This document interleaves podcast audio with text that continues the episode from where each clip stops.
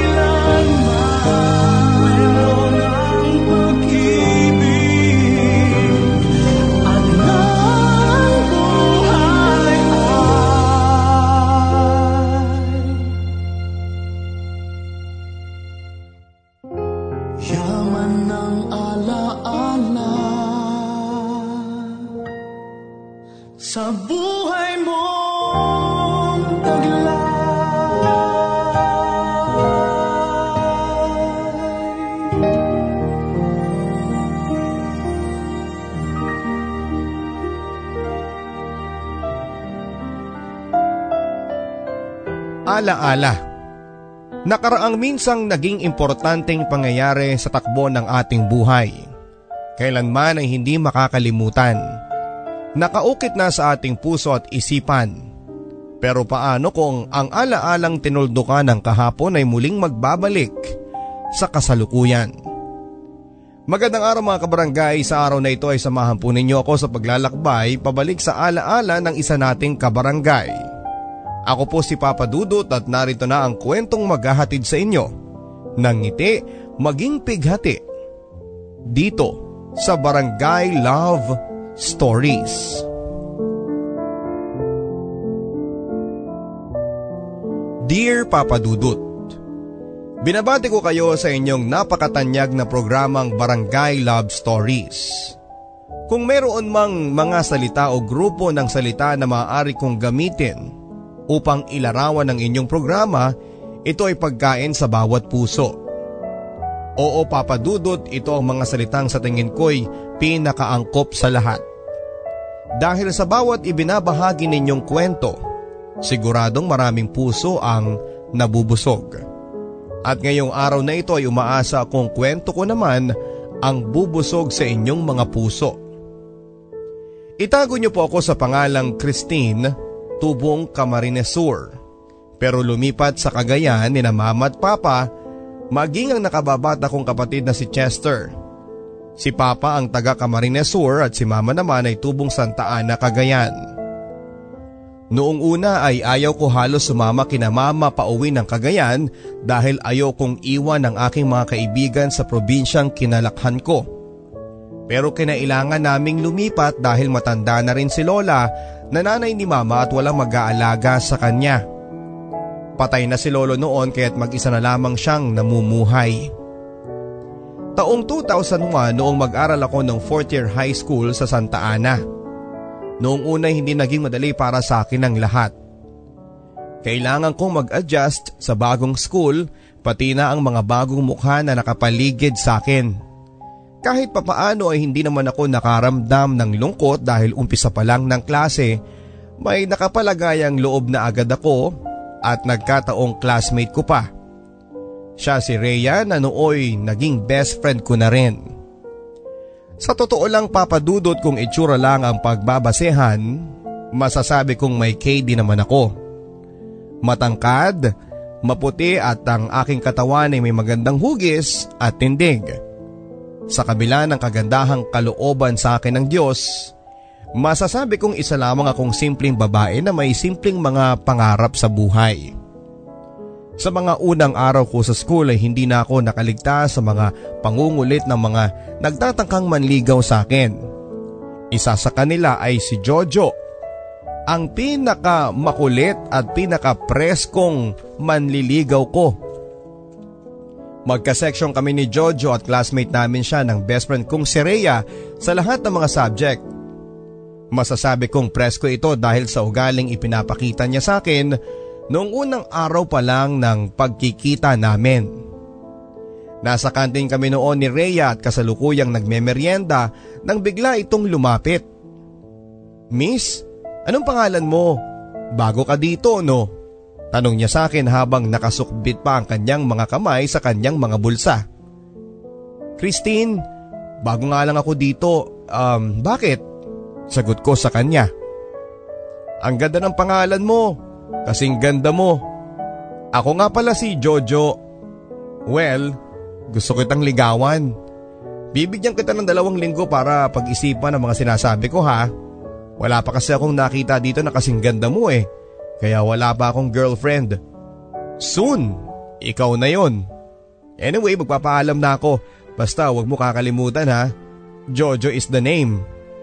Mayabang na sabi niya at saka ito umalis. Hindi ko mailarawan ang inis na naramdaman ko ng mga sandaling yon papadudot. Hindi ako makapaniwala na mayroon palang ganong kapresko at kayabang na lalaki. Nagpatuloy pa ang pangungulit sa akin ni Jojo.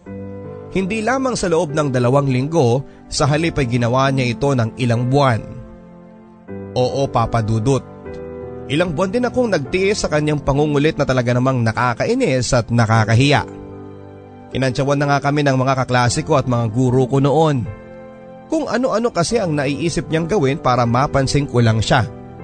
Madalas ay nag excuse ito sa klase namin upang umihi pero bago pa man siya lumabas ng classroom ay lalapit muna ito sa akin at saka magsasabing, Christine, ihilang ako sandali ha, babalik ka agad ako.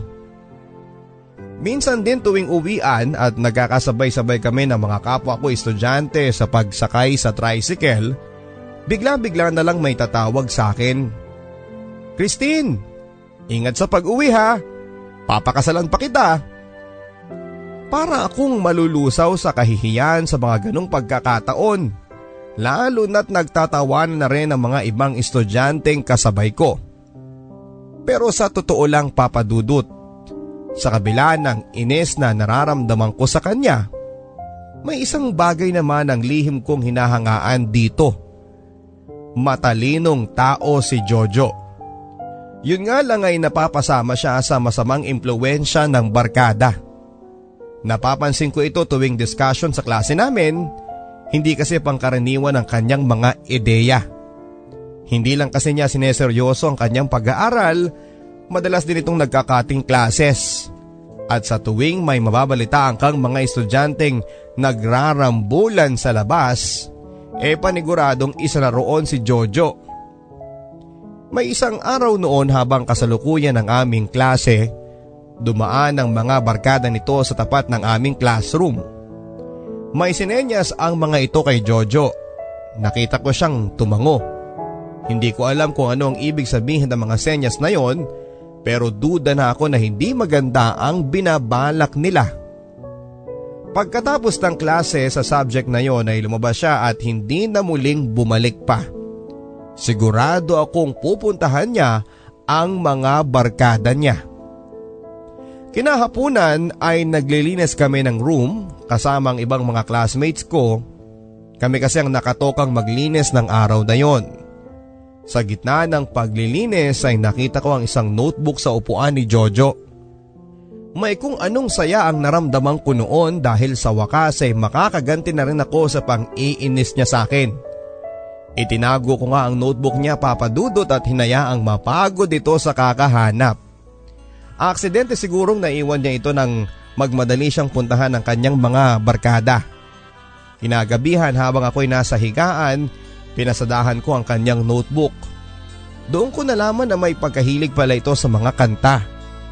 Nakasulat kasi sa isang pahina sa may gawing likuran nito ang title at lyrics ng kantang Oo na, Sige na ng bandang The Boss.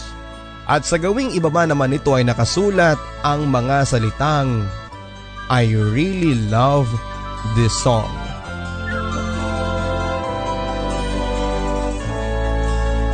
Kinabukasan papadudot ay pumasok na si Jojo at tulad ng dati, nangulit na naman ito sa akin. Hi Christine, kumusta ka? Namiss kita. Ito na agad ang preskong salubong niya. Hindi ko siya pinansin na para bang wala akong nakita at narinig. Sa gilid ng mga mata ko ay nakikita ko siyang nakatitig at nakangiti sa akin na para bang naghihintay na sumulyap din ako sa kanya. Tumigil lang siya noong dumating ang teacher namin. Nawala ang mga ngiti sa lamin ni Jojo dahil sa isang pangyayaring hindi niya inaasahan at lalong hindi ko rin inaasahan. Biglang pinalabas ng aming guro ang aming notebook sa subject na yon dahil magche-check daw ito. Napansin kong hindi mapakali si Jojo sa kanyang upuan na para bang may hinahanap habang isa-isa na kaming tinatawag ng aming guro sa harap. Na-check ang lahat ng notebooks namin maliban kay Jojo. Wala siyang maipakitang notebook. Puro ka kayabangan. Akala mo rerespetuhin ka ng ibang tao sa kayabangan mo? Hindi! Mas magiging nakakahiya ka lang. Huwag kang papasok sa klase ko habang wala kang maipakitang notebook sa subject ko. Galit na sermo ng aming guro sa kanya. Napayo ko sa sobrang pagkapahiya si Jojo. Wala siyang imik.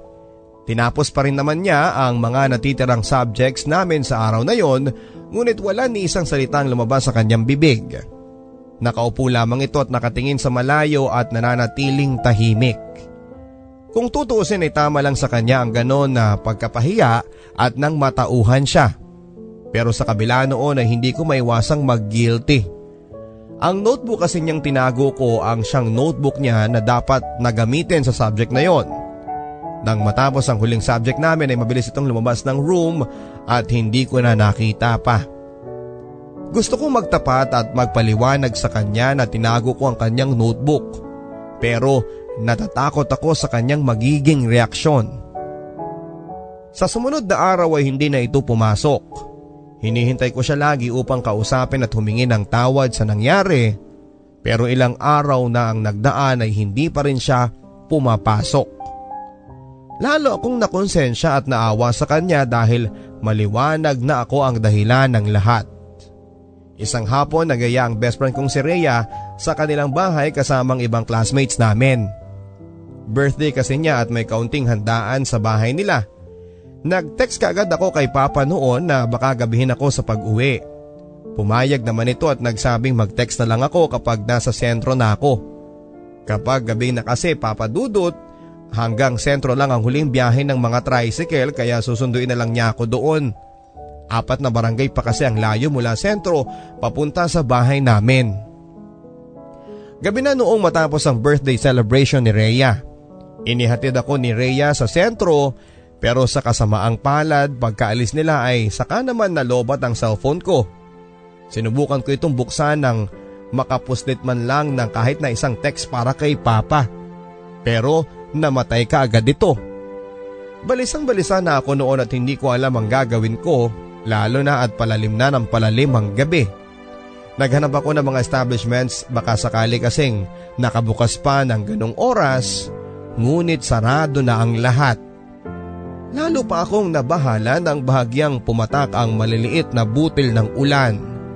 Sa takot kong lalong lumakas ang ulan ay nagdesisyon na akong lakarin na lamang pauwi sa bahay. Panay ang dasal ko sa daanan habang mabilis na naglalakad na para bang hindi na sumasagi ang aking talampakan sa kalsada. Napakalakas ng kaba sa dibdib ko noon lalo na't ang baryong madadaanan ko ay halos puro palayan. May mga bahay man ngunit magkakalayo at ang mga nakatira ay maaaring tulog na rin. Lalong dumagungdong ang kaba sa dibdib ko kasabay ng malakas na pagbuhos ng ulan noong mapansin kong may isang lalaking nakasunod sa akin. Kung ano ang bilis kong maglakad, takbo ay siya ring bilis nito upang mahabol ako. Nanginginig ako sa takot noon at hindi ko na rin mapigilang maiyak. Naisipan kong magtago sa palayan at nang makahanap na ako ng tiyempo ay tumalo na ako. Hindi ko alintana ang putik. Sa kabila noon ay hindi ako tinantana ng lalaki. Tumayo pa ito sa tapat ng pwesto kung saan ako tumalon sa palayan. Madilim ang lugar dahil magkakalayo ang mga street lights. Pero kitang kita ko ang ulo niyang gumagalaw habang hinahanap kung saan ako nakakubli. Sa takot na baka makita niya ako. Dahan-dahan akong gumapang papalapit sa susunod na street light na may kalayuan sa akin. Sa sobrang takot ay naihina ako sa palda ko pero hindi ko pinansin yon. Ang kailangan kong gawin ay may makalayo sa lalaki. Nang makalapit na ako sa tapat ng streetlight ay dali-dali akong tumakbo sa kalsada. Pero lalo lang akong nahintakutan sa nabungaran ko. Nakatayo mismo sa harapan ko ang lalaki. Wala na akong nagawa noon kundi ang umiyak lalo na noong hawakan niya ako sa aking magkabilang balikat. Ngunit nagulat ako nang magsalita ang lalaki. Huwag kang matakot. Hindi kita pababayaan. Ang sabi niya. Napatingin ako sa mukha niya at laking gulat ko noong makilala ko ang lalaki na walang iba kundi si Jojo. Magugas ka na sa may poso doon. Puro putik ang katawan mo pati mukha eh. Nag-aalalang sabi niya. Lalo akong napahagulhol noon pero hindi dahil sa takot kundi sa pasasalamat na si Jojo pa lang lalaking humahabol sa akin. Inalo niya ako at niyakap ng mahigpit. Pakiramdam ko noon ay safe na safe na ako papadudot. Sa init ng yakap na yon ni Jojo, sa kabila ng malakas na buhos ng ulan, ay napanatag ang aking kalooban.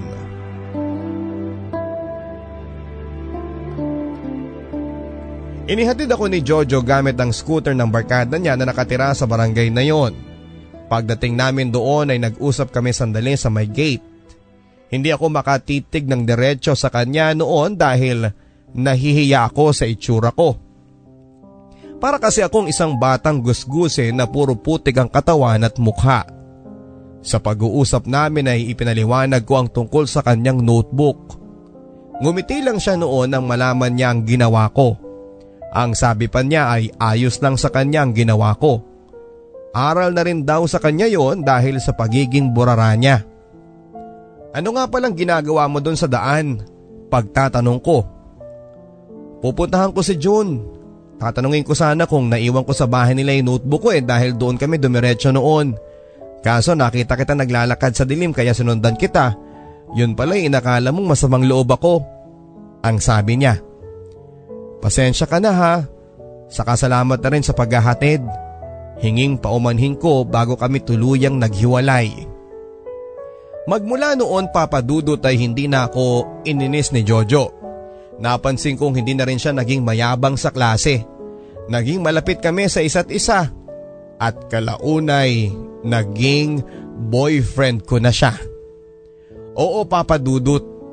Sa pagdaan ng mga araw na unti-unti kong nakikilala si Jojo, ay unti-unti ring nahulog ang loob ko sa kanya. Hindi ko na pinalampas noong magtapat siya ng pag-ibig sa akin. March 2002 nang magtapos kami ng high school. Malayo pa man ng enrollment for our college years ay napagkasunduan na namin ni Jojo na sa parehong university kami mag-aaral.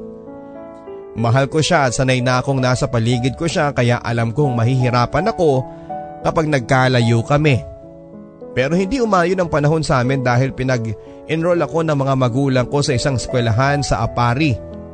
Ito ang school na gusto ni Papa noon dahil bukod sa malapit ay hindi masyadong magastos kumpara sa lungsod.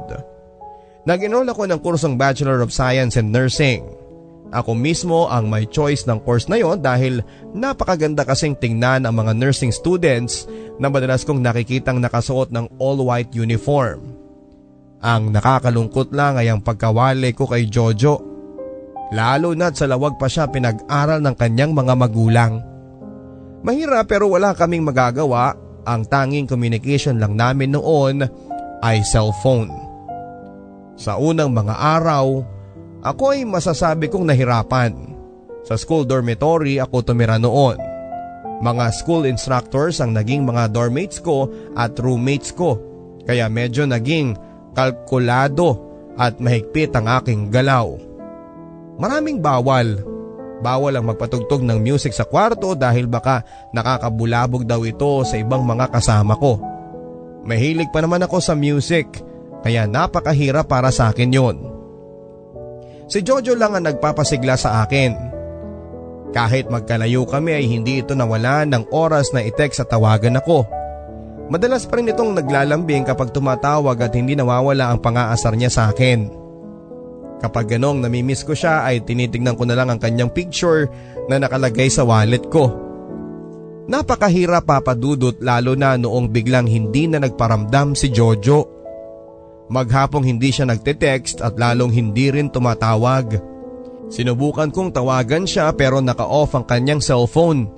Hanggang dumaan ng ilang araw hindi na ako nakatiis kaya nagtanong na ako kay Rhea kung may balita siya kay Jojo. Nakatext din kasi nito si Jojo minsan mula noong naging boyfriend ko. Pero ang sabi niya ay hindi niya alam dahil hindi na rin ito makontakt.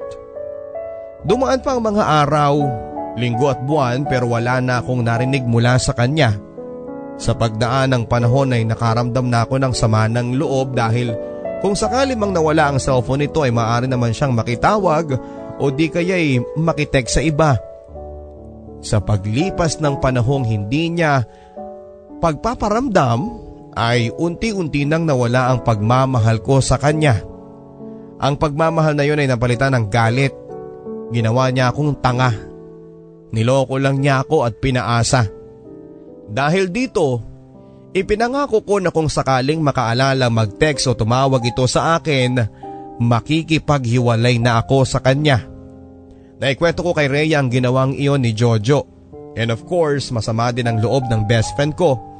Ang sabi pa niya hindi dapat pinag-aaksayahan ng panahon ng mga lalaking katulad niya na basta-basta na lang nang iiwan ng babae na walang sapat na dahilan. Laking pasasalamat ko na lang papadudot dahil may kaibigan akong andyan palagi para sa akin. Yun nga lang, sa Tugigaraw siya nag-aaral kaya hindi kami madalas na magkita. First semester noong second year na ako nang makatanggap ako ng isang misteryosong text. Nakahiga na ako noon dahil dis oras na ng gabi. Hi Christine, kumusta ka? Ang sabi ng text ng unknown number. Hindi ko maipaliwanag pero bigla ako nakaramdam ng galit.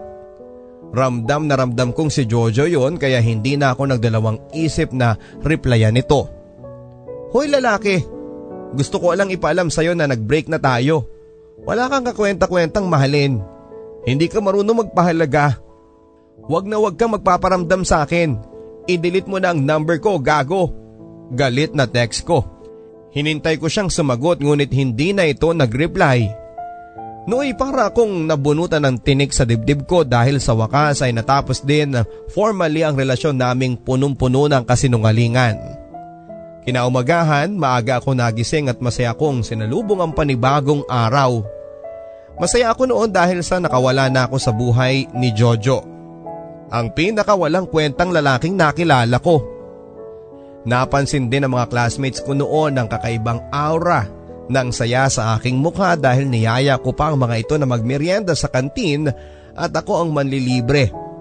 Noong nasa kantin kami ay panayang tanong nila kung bakit ako masaya. Wala lang. Basta masaya lang ako. Cause I'm free. Masayang masaya ako noon papadudot.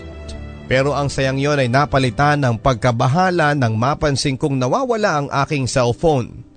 Wala naman akong ibang pinuntahan kundi ang school canteen lang pero nang balikan ko ay wala naman doon. Nang tanungin ko ang mga working students na nagsiservice, wala naman daw silang nakita. Regalo sa akin ni Papa yon nang magtapos ako ng high school. Kaya mahalaga sa akin at alam ko magagalit yon kapag nalaman niyang nawawala. Plano ko pa man din sanang umuwi sa amin pagkatapos ng klase ko sa hapon. Naisip ko pa noon na masyado naman atang mabilis ang karma sa akin dahil sa pinagmumura ko si Jojo sa gabi bago ang araw na yon. Pumasok ako sa mga klase ko sa hapon na balisang balisa. Hindi maalis sa isipan ko ang nawawalang cellphone. Habang ongoing ang klase may lalaking nagsalita sa bungad ng pintuan namin. Excuse me ma'am, good afternoon po. May I request Christine to be excused in your class for a while? I just want to talk to her. Ito ang sabi ng lalaki. Laking gulat ko nang marinig ko ang pangalan ko. Wala akong kapangalang Christine sa klase namin kaya alam kong ako ang tinutukoy ng lalaki. Nagtaka lang din ako dahil noon ko lang din narinig ang boses na yon. Christine, may gustong kumausap sa'yo, ang sabi ng instructor. Lumabas ako upang tingnan kung sino ang lalaki pero paglabas ko ng pintuan ay wala akong nakitang tao. Ngunit nang tumingin ako sa may hagdanan malapit sa room namin, may isang lalaking nakatayo at nakatalikod. Naramdaman niya ang presensya ko kaya humarap siya sa akin. Bumungad sa akin ang gwapong mukha ni Kizo. Hi Christine, ako nga pala si Kizo. Wika ng lalaki habang inabot ang kanyang palad. Hindi naman ako nagatubiling makipagkamay sa kanya, sandali akong napako sa pagkakatitig sa gwapong mukha niya papadudot. Matangos ang ilong, moreno, malalim ang dent sa pagitan ng kanyang ilong at upper lip, bagay na lalo pang nagbigay ng magandang hugi sa kanyang bibig na para bang napakasarap halikan. Maayos din ang kanyang ngipin at ang kanyang mga matay nangungusap. Nakipagkitigan ito habang nakikipag-usap na talaga namang nakapagdulot sa akin ng kakatuwang damdamin. Pagkatapos naming magkamayan ay may kung anong hinugot ito sa kanyang bulsa. Isusoli ko lang sana tong cellphone mo. Naiwan mo kasi sa upuan mo sa kantin nang magmerienda kayo ng mga classmates mo kaninang umaga. Alam kong sayo yan. Nabasa ko kasi ang pangalan mo sa sticker na nakadikit sa likod ng casing. Huwag ka na rin magtaka kung bakit alam ko ang pangalan mo. Unang beses pa lang kitang nakita sa school eh, nagtanong-tanong na ako tungkol sa'yo. So paano yan? Una na ako ah. Wika ni Kiso bago siya umalis. May kung anong kilig ang naramdaman ko ng mga sandaling yon na para bang ayaw kong gumalaw ang oras habang pinagmamasdan ng isang gwapong lalaki sa harapan ko.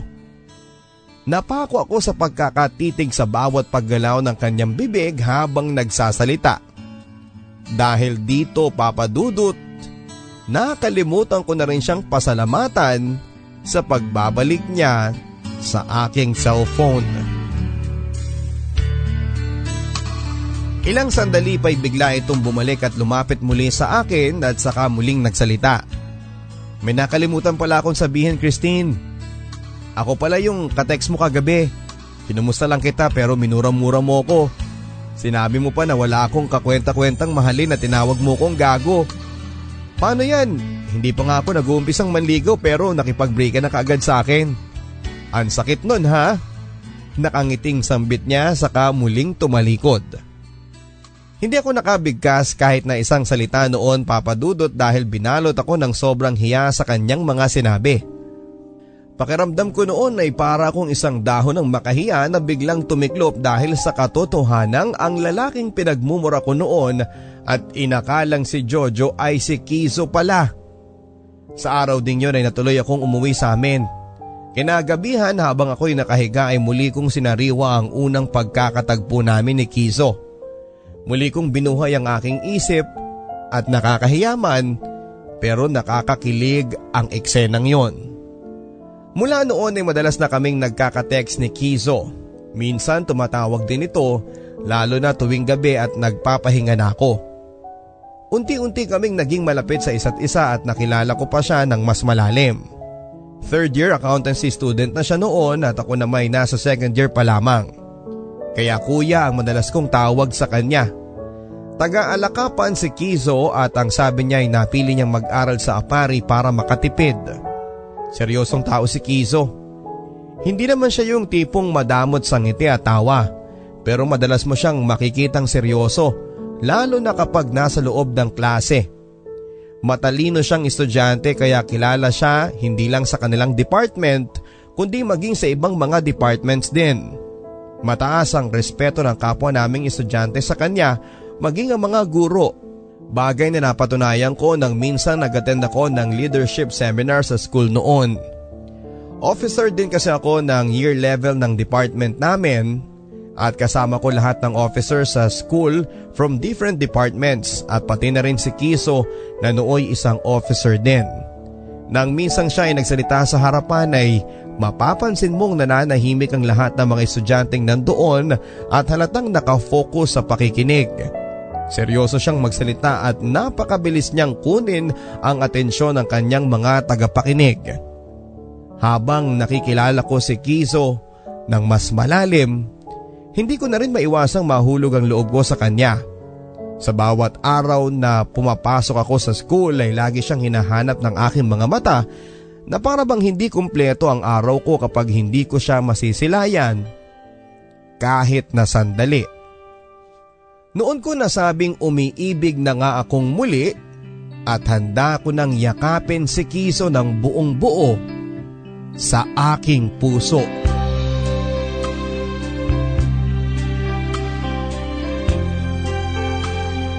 Nanligaw si Kiso sa akin.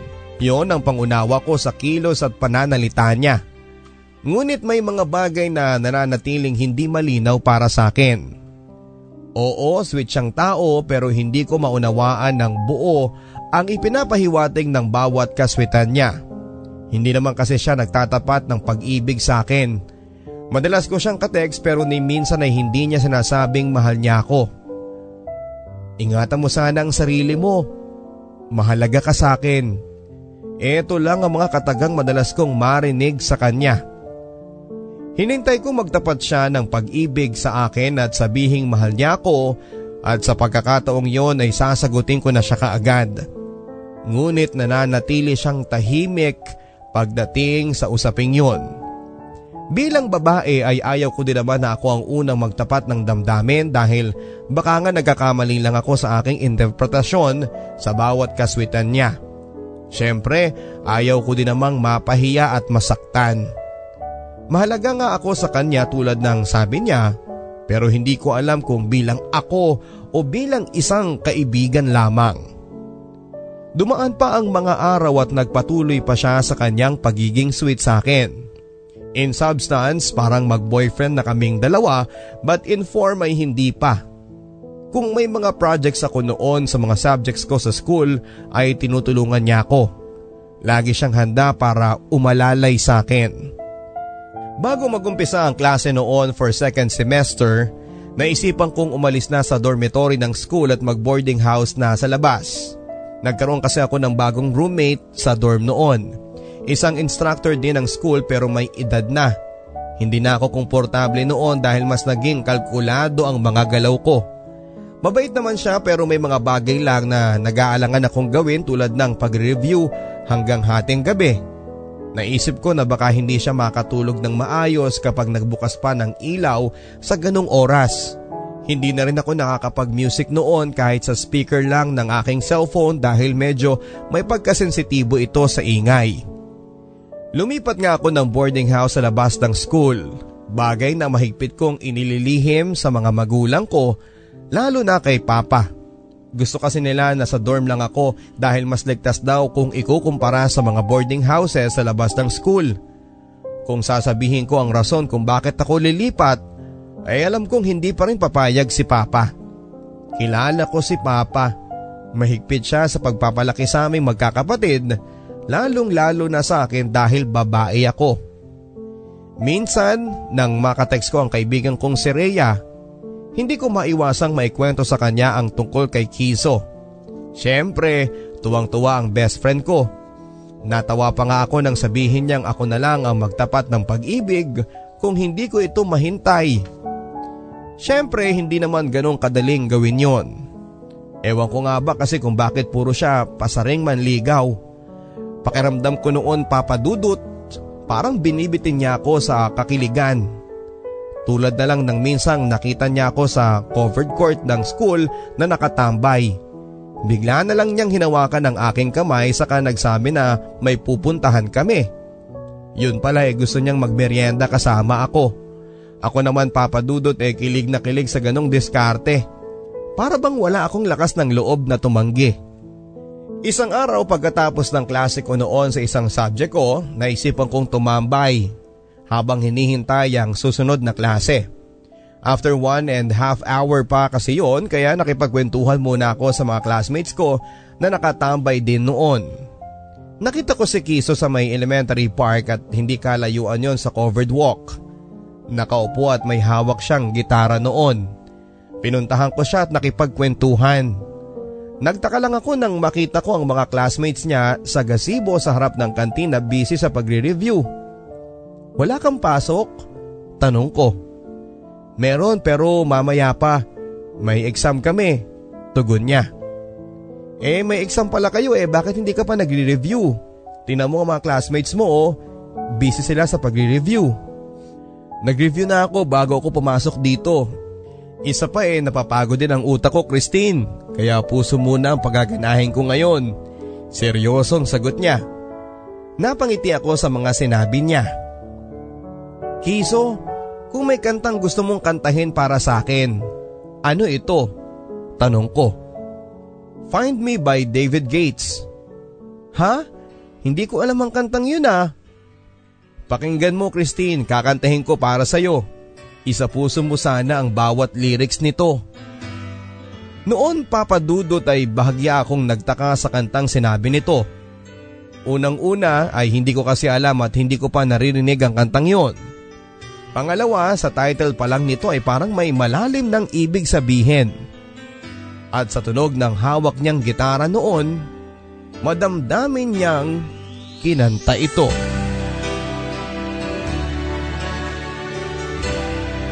Pagkatapos niyang kantahin ang kantang yon ay nagsalita ito. May mga bagay-bagay na hindi mo mauunawaan sa ngayon. Pero balang araw ay maiintindihan mo din. Sige, Mauna na ako. Wika niya at saka ito umalis papasok sa klase niya. Lalong naging palaisipan sa akin ang lahat ng mapakinggan ko ang bawat lyrics ng kantang yon. Para bang isang araw ay mawawala siya sa paningin ko, yon ang hindi ko maintindihan papadudot. Masyadong malalim si Kiso, habang ako naman ay palalim ng palalim ang pagkakahulog ng loob ko sa kanya. December noon bago ang aming Christmas party sa school, bumili ako ng regalo, isang regalo para kay Kiso. Ito'y isang English fictional book. Nabanggit kasi nito sa akin na minsan ay mahilig siyang magbasa ng ganitong klase ng libro. Gusto ko siyang sorpresahin kaya hindi ko binanggit sa kanya ang tungkol dito. Dumating nga ang Christmas party namin, per department ang party at uh, hiwa-hiwalay ang venue nito. Sa college building ang venue ng paramedics department noon at sa gymnasium naman ng commerce department. Kaya umaga pa lang ay tinext ko na ito. Batiin na kita ng maaga ha. Merry Christmas. Can we talk mamaya? Ito ang bati ko sa kanya pero hindi ito nag-reply.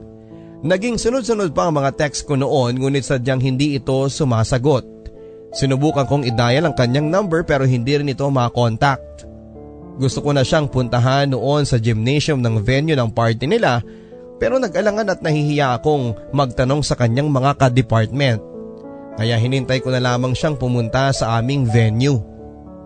Nalungkot ako papadudot dahil natapos na ang aming Christmas party ngunit walang kiso ang dumating.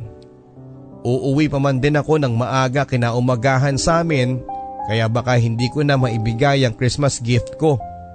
Nagsiuwian na rin ang mga ibang estudyante noon pagkatapos ng party at iilan na lang kaming naiwan sa school.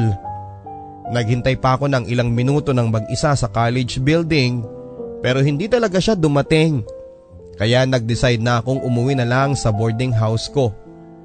Pagbaba ko ng hagdanan nang biglang may tumawag sa pangalan ko. Paglingon ko ay natuwa ako nang makita ko si Kiso. May hawak itong paper bag at nakangiting lumapit sa akin. Akala ko hindi ka na darating. Kanina pa kitang hinihintay eh. Masayang sabi ko sa kanya. Pero nagulat ako sa mga sumunod na nangyari. Walang ano-ano'y isang halik ang ginawad niya sa akin. Oo, Papa Dudut. Isang halik ang biglang sinalubong sa akin ni Kiso. Nagulat ako ngunit nang aking maramdaman ng masuyong pagdampi ng malambot niyang labi ay nagpaubaya ako. Ang aking kauna-unahang halik papadudot na kailanman ay hindi ko makakalimutan.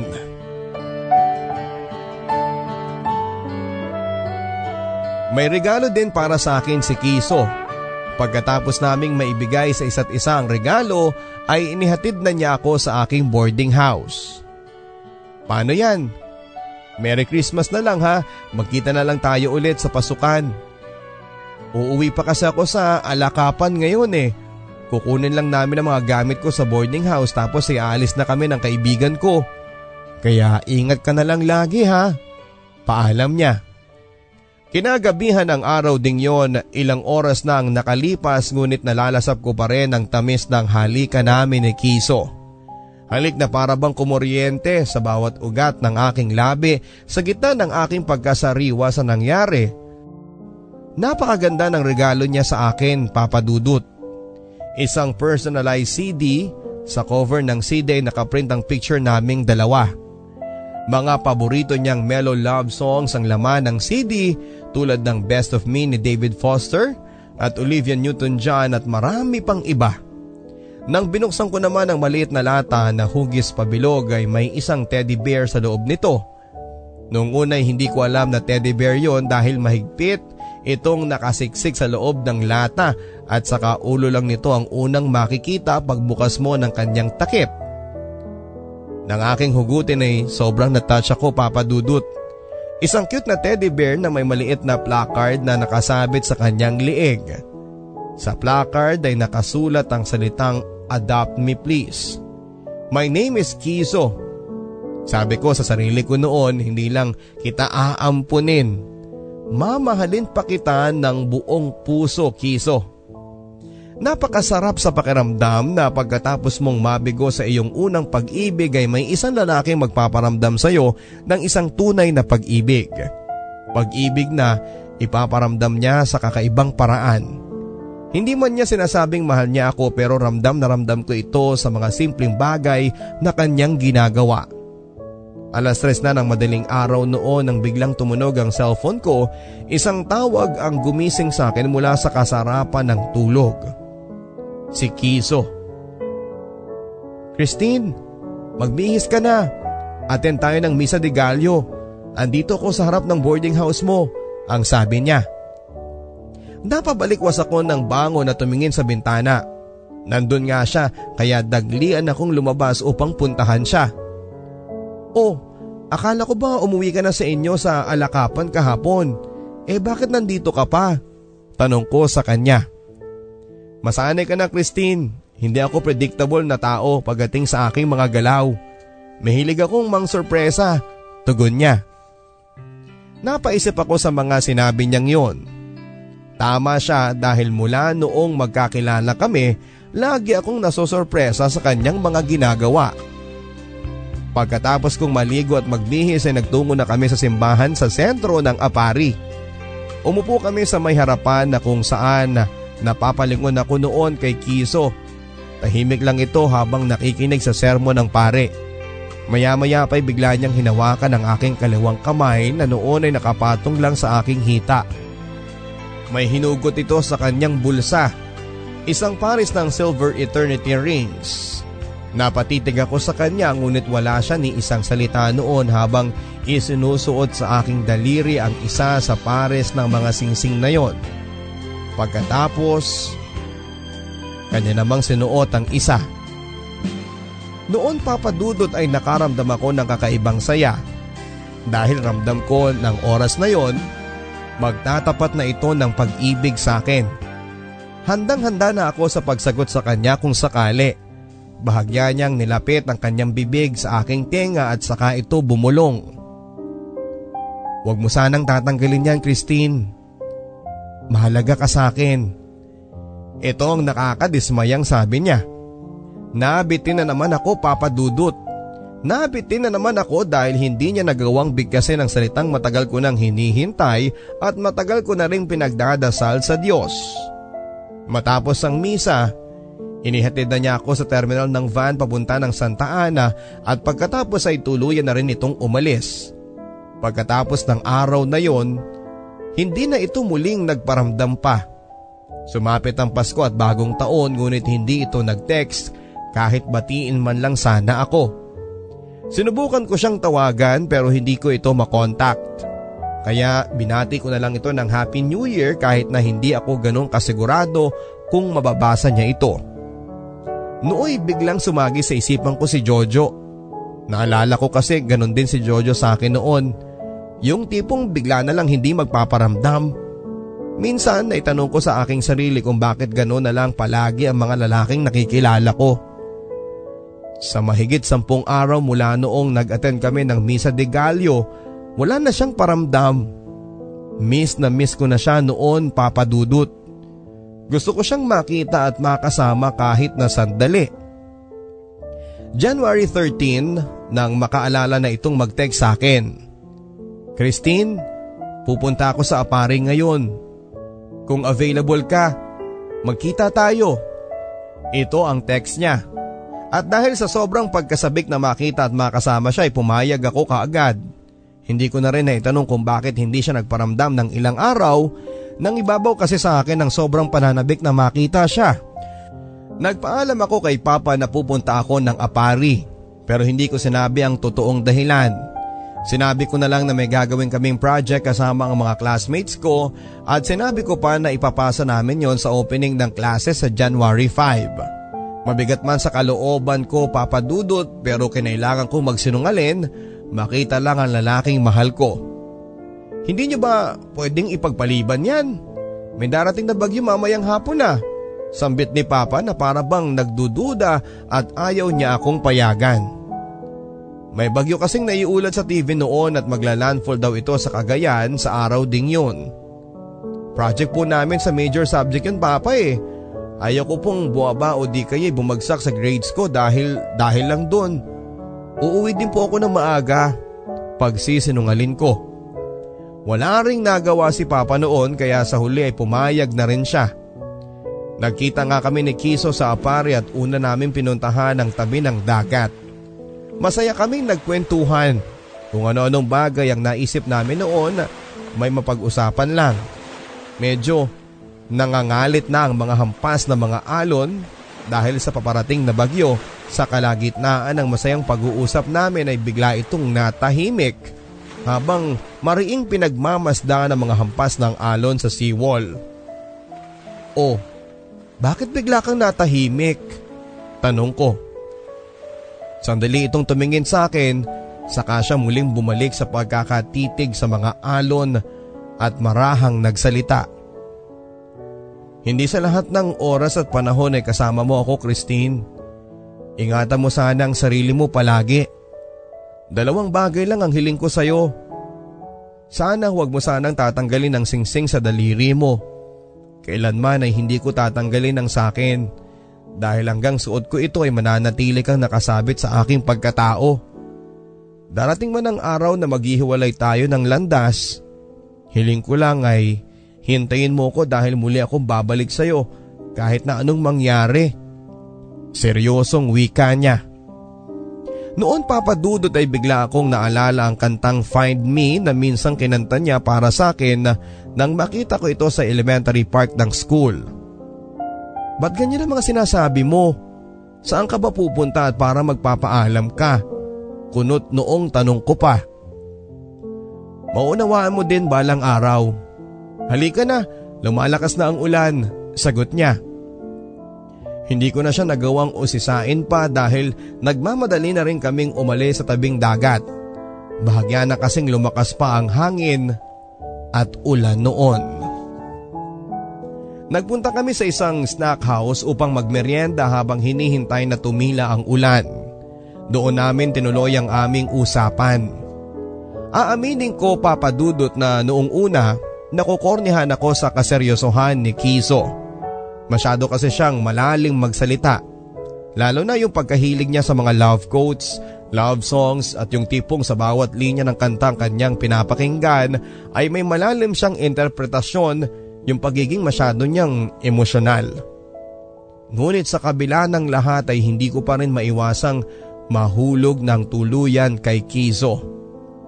Ang kanyang pagiging seryoso at madalas na pagiging malalim ay hindi ko inaasahang magiging dahilan upang mahulog ang loob ko sa kanya sa hindi ordinaryong paraan ng kanyang paglalambing na hinahanap ko na. Sa pag-uusap namin, naitanong ko kung bakit may mga lalaking tulad niya na masyadong seryoso at emosyonal. Ganito kami pinanganak eh. Corny kung titignan pero ito ang pagkataong binigay sa amin. Alam niyo bang nasasaktan kami pag may tumatawag sa amin ng corny? Nangyari sa akin yan noong first year pa ako. Tinawag akong corny ng girlfriend ko noon. Siyempre, masakit sa pakiramdam lalo na't girlfriend ko pa siya. Pero anong magagawa ko? Kailangan namang baguhin ko ang sarili ko para sa kanya. Para magustuhan ako ng tao. Mahilig kami sa mga love songs dahil sa yon ang gusto namin ng aming puso. Ang puso Christine ay hindi nadidiktahan yan. Puso ang madalas na nagdidikta sa tao. Ang mga lalaking katulad ko na mahilig sa love songs, madalas ay mahilig mag self-pity kung nasasaktan. Mahilig kaming mag-daydream. Binabalikan namin ang nakaraan, lalo na kapag nag-iisa kami. Bawat simpleng bagay na nakikita namin ay kumukonekta sa aming pagkatao. Yung simpleng pagbuhos ng ulan at pag-ihip ng hangin ay madalas na magpapaalala sa amin ng nakaraan. Mas lalo kaming magiging emosyonal kapag kami in love. Kaya kapag kami sinaktan, malalim ang sugat na iniiwan nito kumpara sa inyo dahil hindi kami literal magmahal. Mas malalim ang pananaw namin sa pag-ibig kumpara sa iba. Noon papadudot pagkatapos niyang magsalita ay bahagya ako nakaramdam ng hiya. Hiya para sa sarili ko Dati kasi isa ako sa mga nagsasabing corny ang mga lalaking katulad niya.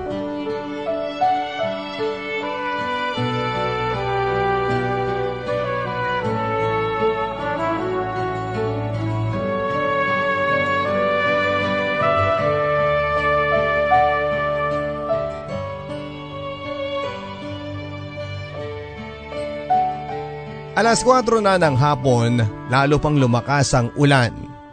Alam ko nagwo-worry na si Papa dahil ako akong uuwi din ako kaagad pero alas 4 na ay nasa apari pa rin ako. Sinuong namin ni Kiso ang ulan, sumakay kami ng tricycle papunta ng terminal ng van. Ngunit pagdating namin doon ay wala ni isang van ang nagbiyahe dahil sa bagyo. Wala na ring maging ang mga jeep noon. Tinawagan ko si Papa para sabihin hindi ako makakauwi at sinabi ko na lang na hindi pa namin natapos ang aming project kaya susubukan namin itong tapusin hanggang kinabukasan at makikitulog na lang ako sa bahay ng classmate ko. Pumayag si Papa at ang sabi niya ay mas mainam na yon kaysa naman magbiyahe pa ako sa kalakasan ng bagyo. Inabot kami ng alas 7 ng gabi sa terminal ng van. Pansamantala kaming sumilong dahil sa lakas ng bagyo. Tinanong ko si Kiso kung saan ito matutulog. Hindi ko naman kasi ito pwedeng patulugin sa boarding house dahil nakabantay doon ang landlady ko. Mahigpit kasing pinagbabawal ang mga lalaki doon. Ang sabi niya sa akin ay makikitulog na lang daw siya sa bahay ng classmate niya. Nang bahagyang tumila na ang ulan ay inihatid na niya ako sa aking boarding house. Pero pagdating doon ay iba ang nadat na namin na nagbabantay ang anak ng landlady ko. Iniwan ba ng mama mo ang duplicate key ng kwarto ko? Border ako dito eh. Dito na muna sana ako magpapalipas ng gabi kasi wala na ako masakyan pa uwi. Isa pa eh, basang-basa na rin ako. Naiwan ko kasi yung susi ko sa bahay. Ang sabi ko sa kanya. Ay hindi po ate eh. Nasa Maynila si mama ngayon. Bukas pa ang balik niya. Wala naman siyang iniwan sa akin na susi ng mga kwarto. Sagot ng bata. Noon ako nagka-problema papadudot dahil wala akong matutulugan. Basang-basa na ang suot kong damit nasa loob pa man din ng aking kwarto ang mga pamalit ko. May problema ba? Tanong ni Kiso noong lumabas ako ng boarding house. Ipanaliwanag ko kay Kiso ang aking problema. Gabi na noon kaya't nagsuggest na ito na kumuha na lang siya ng dalawang kwarto sa hotel upang doon na lang kami magpalipas ng gabi. Lalo pang lumakas ang bagyo noon kaya pumayag na lang ako sa suggestion niya. Tinungo nga namin ang isang hotel. Sa totoo lang papadudot ay ayaw kong matulog sa isang kwarto sa isang hotel na ako lang mag-isa. Natatakot kasi ako. Yun ang rason kung bakit maging sa aking boarding house ay bed spacer ako Kinausap ko si Kiko na isang kwarto na lang ang kanyang kunin at share na lang kami. May respeto sa babae si Kiso. Napatunayan ko ito noong ipagpilitan pa rin niyang dalawang kwarto ang kanyang kukunin. Ipinaliwanag ko sa kanya na takot akong matulog na mag-isa sa kwarto kaya wala na rin siyang nagawa pa. Pagpasok namin sa kwarto bigla itong nagtanggal ng kanyang t-shirt. Bahagya akong nakita ang hubog ng kanyang katawan. Wala siyang abs pero maayos ang kanyang pangangatawan. Ang dibdib niya ay buong buo, lalo pa akong nagulat noong magtanggal din ito ng kanyang pantalon. Anong ginagawa mo? Gulat na tanong ko sabay talikod sa kanya. Mas magkakaproblema tayo kung matutuyuan tayo ng tubig ulan. Baka magkasakit pa tayo. Huwag kang magalala. Hindi ako tulad ng inaakala mo. Sagot niya at saka ito humiga. Kung tutuusin papadudot, ako din naman na nagpumilit na magsama kami sa isang kwarto. Kaya wala akong karapatang magreklamo kung maghubad man ito sa harapan ko. Isa pa ay tama ang katwiran niya. Mas malaking problema kapag magkasakit kami kaya naghubad na rin ako. Ilang minuto nang nakalipas pero hindi kami nagkikibuan habang magkatabi sa kama. Halos wala nang saplot ang aming katawan. Hindi ko alam ang tinatakbo ng utak niya noon papadudot pero ako, iba ang takbo ng utak ko. Panakaw kong pinagmamasda ng kanyang mukha pababa sa bibig, sa kanyang dibdib, sa pusod, hanggang sa nakaabot na ako sa baba. Nakakahiyamang aminin papadudot pero may kakaiba akong naramdaman sa mga oras na yon.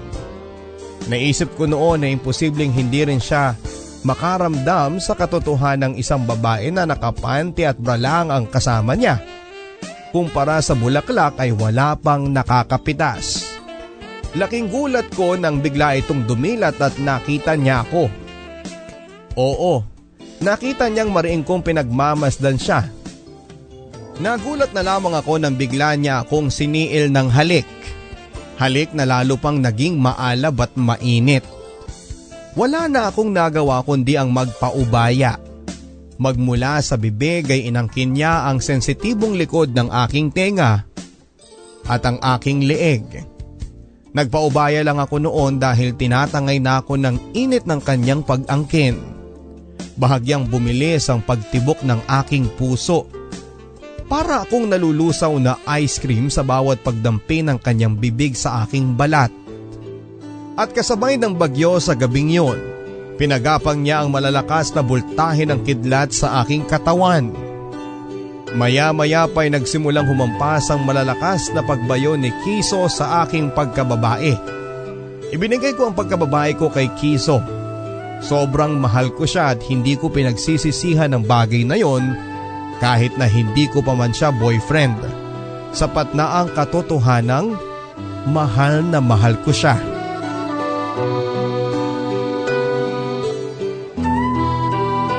February 2004, Foundation Day namin. Noong college night namin, umaga pa lang ay tinext ko na si Kiso. Kita tayo mamayang gabi sa college night natin. Ang text ko sa kanya. May lagnat po ako, tatlong araw na, sagot niya. Ay sayang, gusto ko pa man din sanang sumayaw tayo eh. Malambing na reply ko. Pasensya ka na ha, gusto rin kitang makita at makasama pero masama talaga ang pakiramdam ko. Enjoy mo na lang yung party mamayang gabi. Sagot niya. Nagpunta ako sa college night kinagabihan and so far ay pinilit kong maging masaya pa rin kahit nawala si Kiso. Pinagmamasdan ko na lang noon ang mga kapwa ko estudyante na masayang nagsasayawan. Alam kong ako sana ang pinakamasaya sa gabing yon kung nakarating lang si Kiso. Nagbigay ng special piece ang MC noon na guro din sa school. Ito'y sasayawin daw ng mga lovers. Napangiti pa ako noon nang marinig ko ito. Tinutokso ako ng mga classmates ko noon na maghanap na lang daw ako ng pansamantalang kapalit ni Kiso sa mga lalaking nandon at nang makasayaw din ako. Ngumiti lang ako noon. Pumailan lang ang awiting isa sa mga paborito ni Kizo. Ang When You Love a Woman ng bandang Journey. Madalas ko na itong marinig na kinakanta niya sa videoke. Lalo ko tuloy siyang naalala. Bagay na dumagdag pa sa lungkot na nararamdaman ko sa gabing yon. Nag-decide na akong lumabas na lang ng gymnasium kung saan ay ginaganap ang party. Hindi ko kasi maiwasang malungkot at mainggit sa mga kaklase kong sumasayaw. Nang malapit na ako sa may pintuan ay may biglang humila sa kamay ko. Nang aking lingunin, si Kiso. Napayaka pa ako noon sa sobrang saya papadudot. Tumuloy kami sa dance floor at kami sumayaw sa saliw ng isang napakagandang awitin.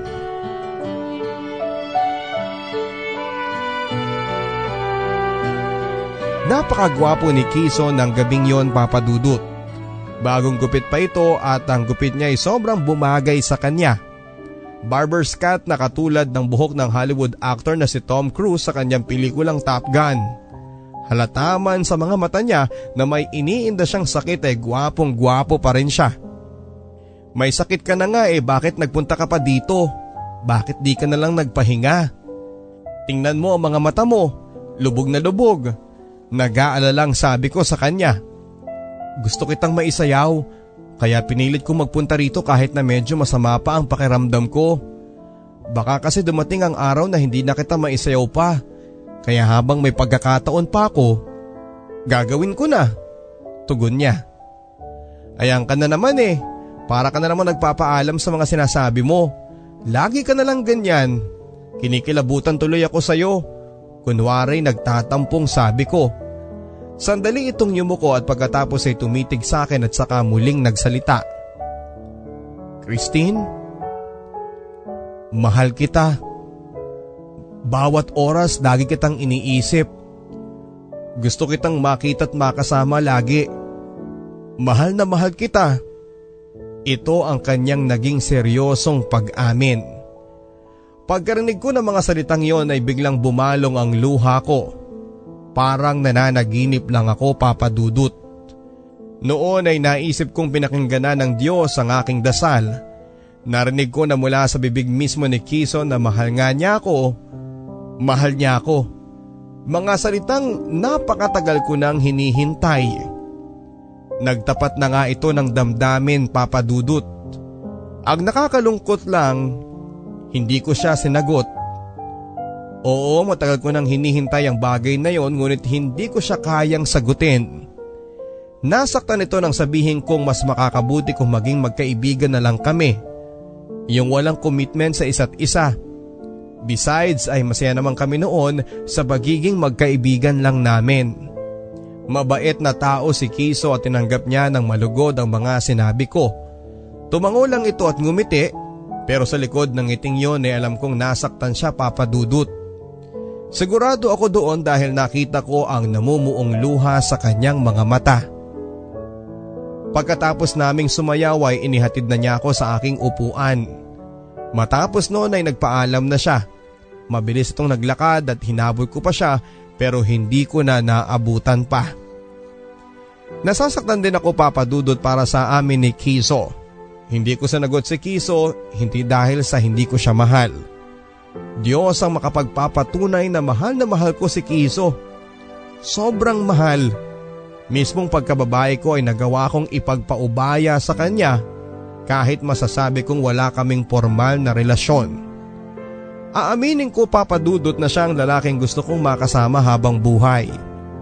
Pero hindi maaari. Hindi ko siya pwedeng sagutin dahil sa isang pangyayari Pangyayaring nagpabago sa buhay ng aming pamilya. Pangyayaring muntik nang kinamatay ng aking ama.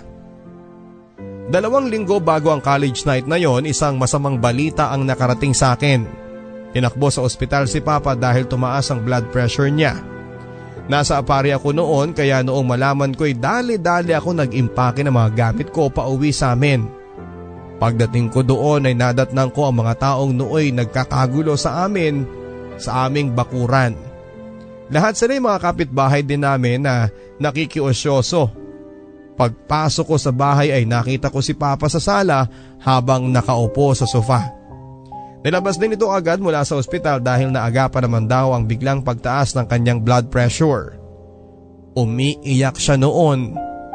Nakayuko na parang isang batang umiiyak. Paglingon ko sa may kusina, isang dalagita ang nakita kong umiiyak din. Hindi ko kilala ang babae sa tabi nito ay nakatayo si Chester na kapatid ko at tulad ni Papa at ng dalagita ay umiiyak din. Nag-usisain ko sila ay si Mama ang nagpaliwanag ng lahat. Nakabuntis ang kapatid ko at dinala niya ito sa bahay upang aminin kina Mama at Papa. High school pa lamang ang noon ay 15 anyos na kapatid ko. Hindi ito kinaya ni Papa kaya bigla itong inatake ng high blood. Mahina ang loob ni Papa lalo na sa pagtanggap sa mga pagsubok sa buhay. Nahahabag ako sa kanya noon nang makita ko itong hindi magkamayaw sa pag-iyak. Dadarawa lang kaming magkapatid at mataas ang pangarap ng aming ama para sa amin. Ngunit binigo siya ng kapatid ko. Nakita ko papadudot kung paano umiyak si Papa. Yung kaawa-awa niyang itsura noon ang permanenteng naipinta sa aking isipan. Kaya naman pinangako ko sa sarili kong hindi ako dadagdag sa sakit na nararamdaman niya. Ayokong dumating ang araw na ako naman ang makagagawa ng isang bagay dahil baka tuluyan na niyang ikamatayon. Hindi ko sinagot si Kiso dahil kay Papa. Dahil natatakot akong muli siyang mabigo. Baka ako naman ang makalimot at magkamali katulad ng ginawa ng kapatid ko. Mahal na mahal ko si Kiso. Nagawa ko nang ibigay sa kanya ang katawan ko. Alam kong mauulit pa yun ng maraming beses kung sakaling maging kami na. Nang ibabaw sa akin ng takot. Takot na baka ako naman ang mabuntis at hinding hindi ko kakayanin yon papadudot. Ako na lang ang natitira niyang pag-asa sa buhay kaya hindi ko siya kayang biguin. Kung kailangan kong dayain ang sarili ko, gagawin ko hindi para sa sarili ko kundi para sa pamilya ko. Hindi ko na ipinaliwanag ang bagay na ito kay Kiso. Minabuti kong itago na lang ang tunay na dahilan kung bakit hindi ko siya sinagot. Nanindigan akong maging magkaibigan na lamang. Alam ko kasing mas masasaktan lang siya. Naging magkaibigan pa rin kami papadudot at sa tuwing magkakasalubong kami sa school ay binabati at nginingitian pa rin niya ako. Pero napapansin ko ang unti-unti niyang pag-iwas noon. Tulad na lamang nang pupunta siya sa kantin at kapag nakita niya na nandun ako ay hindi na lang siya tumutuloy. Saka na lang din ito magpaparamdam o magtitext kapag ako ang unang magtitext sa kanya. Aaminin ko papadudot na nasasaktan ako na namimiss ko na siya, lalong lalo na ang kaswitan niya. Hello? Namimiss po kita. Ito ang madalas kong text sa kanya na sasagutin lang niya ng smiley. Gusto kong ibalik ang lahat ng dati. Ngunit sa pagdaan ng mga araw, lalo pang lumalayo ito. Lalo siyang lumalamig. Kaya wala akong nagawa kundi ang intindihin na lang siya. Umaasa akong babalik pa ang Kizo na dating nakilala ko. Ngunit mas lalo pa itong umiwas sa pagdaan ng araw.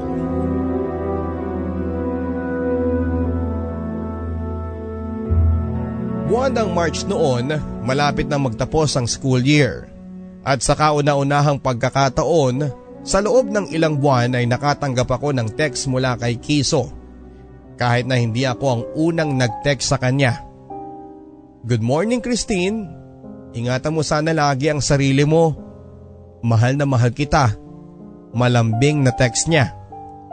Salamat, ikaw din. Ingatan mo din sana lagi ang sarili mo. Halika kape tayo Reply ko. Gusto ko sanang idagdag ang mga salitang mahal na mahal din kita. Sa dulo ng text ko pero nagpigil ako.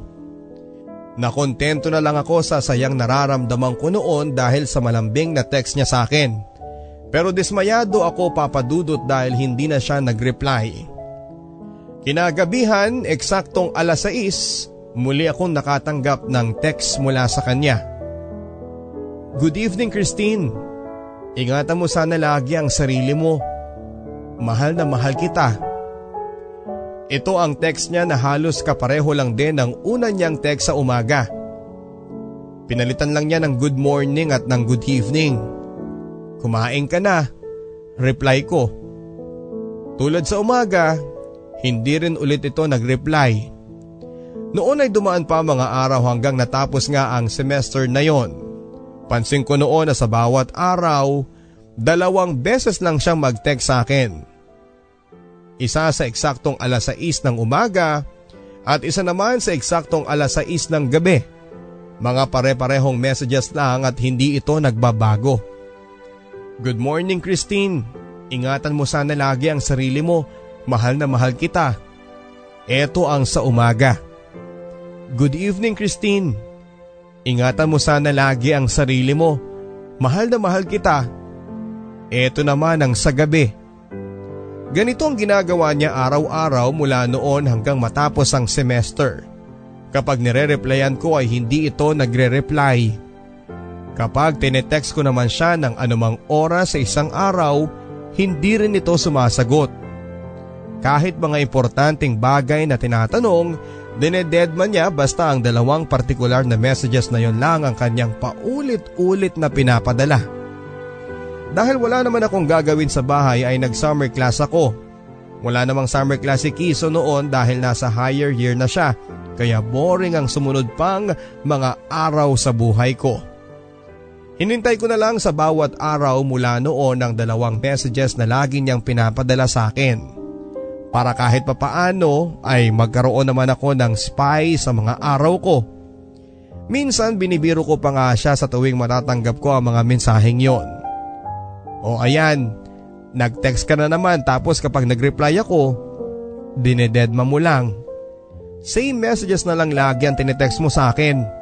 Hindi mo ba ako nami-miss? Ang ganda ko. Pabirong sabi ko pero wala pa rin siyang reply. Natapos ang summer ko nang walang kakulay-kulay papadudot. Pasukan for first semester noong third year na ako at excited na akong makita si Kiso. Dalawang buwan din kasing mahigit na hindi kami nagkita. Nakita ko siya noon sa gazebo sa harap ng kantin kasama ang kanyang mga classmates.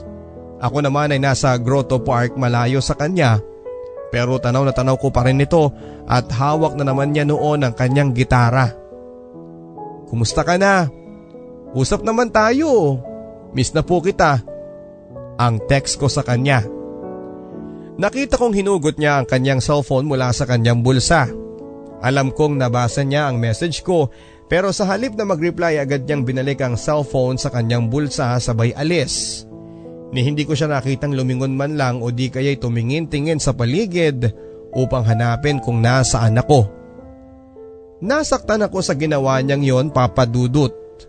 Nangilid ang aking mga luha. Napakahirap ng sitwasyon namin. Pero wala akong magawa kundi ang umiyak. Tuloy pa rin naman siya sa pagpapadala ng mga same messages na yon araw-araw. In fact, mahigit apat na buwan na niya itong ginagawa. Yun nga lang ay talagang iniiwasan na niya akong hanggang tuluyang tumigil siya sa pagpapadala ng text messages. Lagi ako nakatutok sa cellphone ko, nag-aabang ng text mula sa kanya. Natataranta ako kapag tumutunog ang cellphone ko pero bigo ako makatanggap ng mensahe galing sa kanya. Sinubukan ko siyang kausapin ng personal pero hindi niya ako binigyan ng pagkakataon. Sinabi ko pang mahal na mahal ko din siya na sinasagot ko na siya pero hindi pa rin ito nagre-reply at hindi pa rin niya sinasagot ang mga tawag ko. Hanggang matapos ang semester ay hindi na niya ako kinausap. Isang umaga nagpunta kami ng classmate kong si Dayan sa palengke ng Apari upang bumili ng ilang personal kong gamit. Hindi ko alam papadudot na ang lakad naming yon ni Dayan ay mababalot ng isang trahedya. Pagdating namin ng palengke ay may nadatnang kaming dalawang lalaki na nag-aaway. Maraming nakikiosyoso noon tulad namin ni Dayan. Nagulat na lang kami nang biglang bumunot ng patalim ang isa pero hindi umubra sa kalaban niya dahil mabilis din itong humugot. Hindi ng patalim kundi ng 45 baril. Sunod-sunod ang mga pangyayari. Mabilis na tinutok ng lalaki ang baril sa kalaban niya at saka walang ano-anong kinalabit ang gatilyo. Sa kabutihang palad ay maswerteng nakailag ang lalaki hindi siya tinamaan. Ang masaklap lang ay may ibang natamaan papadudot. Ako ang malas na tinamaan. Nasa ospital na ako nang magising, tatlo sa mga classmates ko kasama si Diana ang matyagang nakabantay sa akin. Tinext ko na si papa mo Christine, sa makalawa ay darating na sila. Pasensya ka na ha, pinakialaman ko na ang cellphone mo. Hindi ko kasi alam ang gagawin ko noon eh, ang sabi ni Dayan. Nakabakasyon sina mama at papa noon pati sina Chester at asawa niya sa Camarines Sur. Kinasal din kasi ang nakababatang kapatid ni papa kaya nagpunta sila doon upang mag-attend ng kasal. Malamang ay hindi pa muna siguro sila uuwi pabalik ng Cagayan kung walang masamang nangyari sa akin. Laking pasasalamat ko na lang noon at nasa tabi ko ang mga kaibigan kong hindi ako iniwan. Ayon kay Dayan, salita ng mga ito sa pagbabantay sa akin. Eto nga pala, sulat para sa iyo. Ang sabi ni Dayan sabay abot ng isang sobre sa akin. Kunot noo kong tinanggap ang sobre. Kanino galing? Tanong ko habang binubuksan ng sulat. Hindi pa man sumasagot si Dayan, ay napaluha na ako sa laman ng sulat.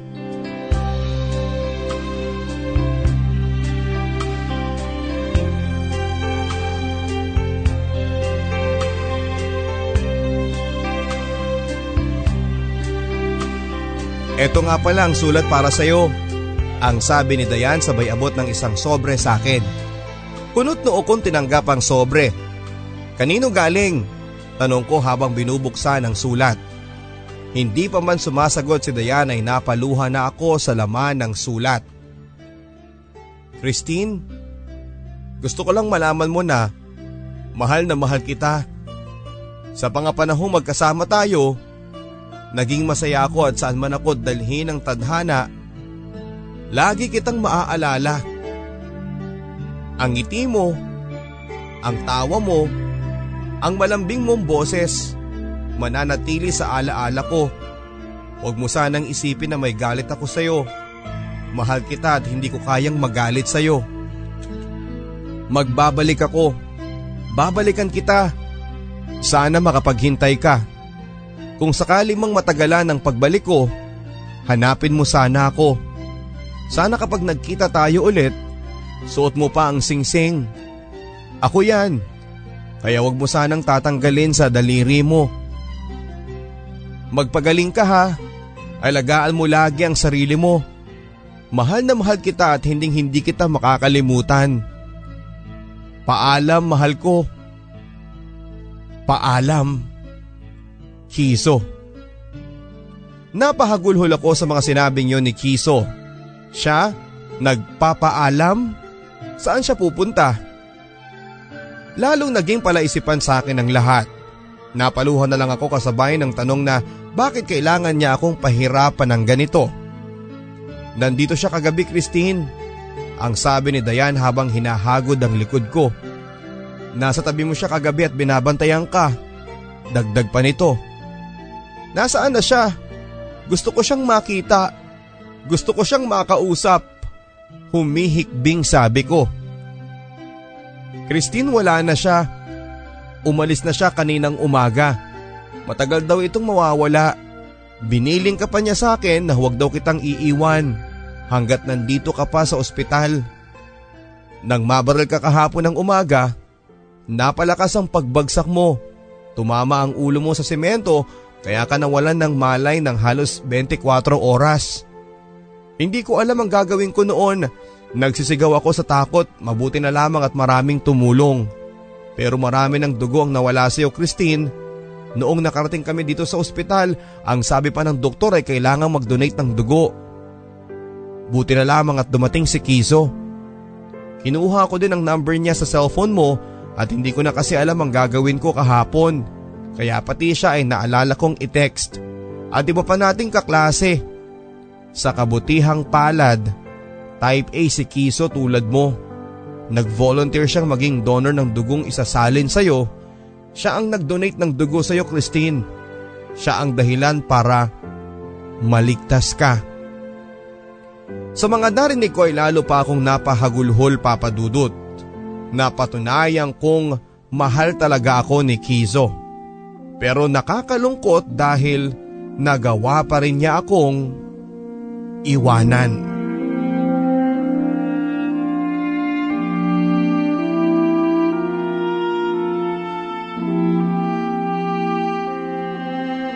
Buwan ng Nobyembre, umpisa ng pasukan noon ng second semester.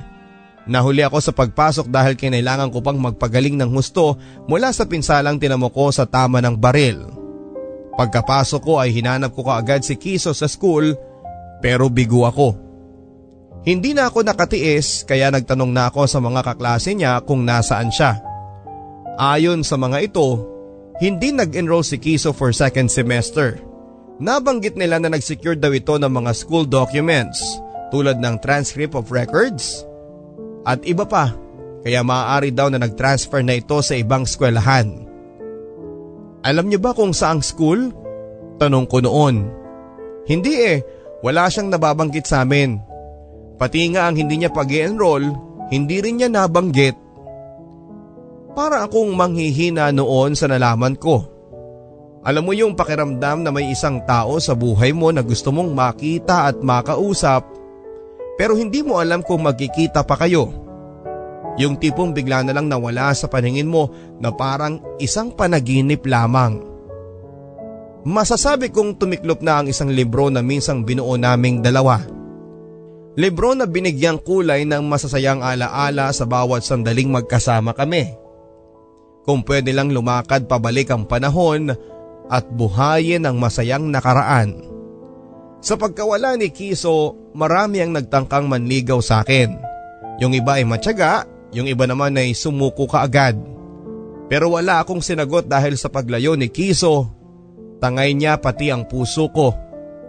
Napakaraming bagay ang bumubuhay sa kanyang alaala.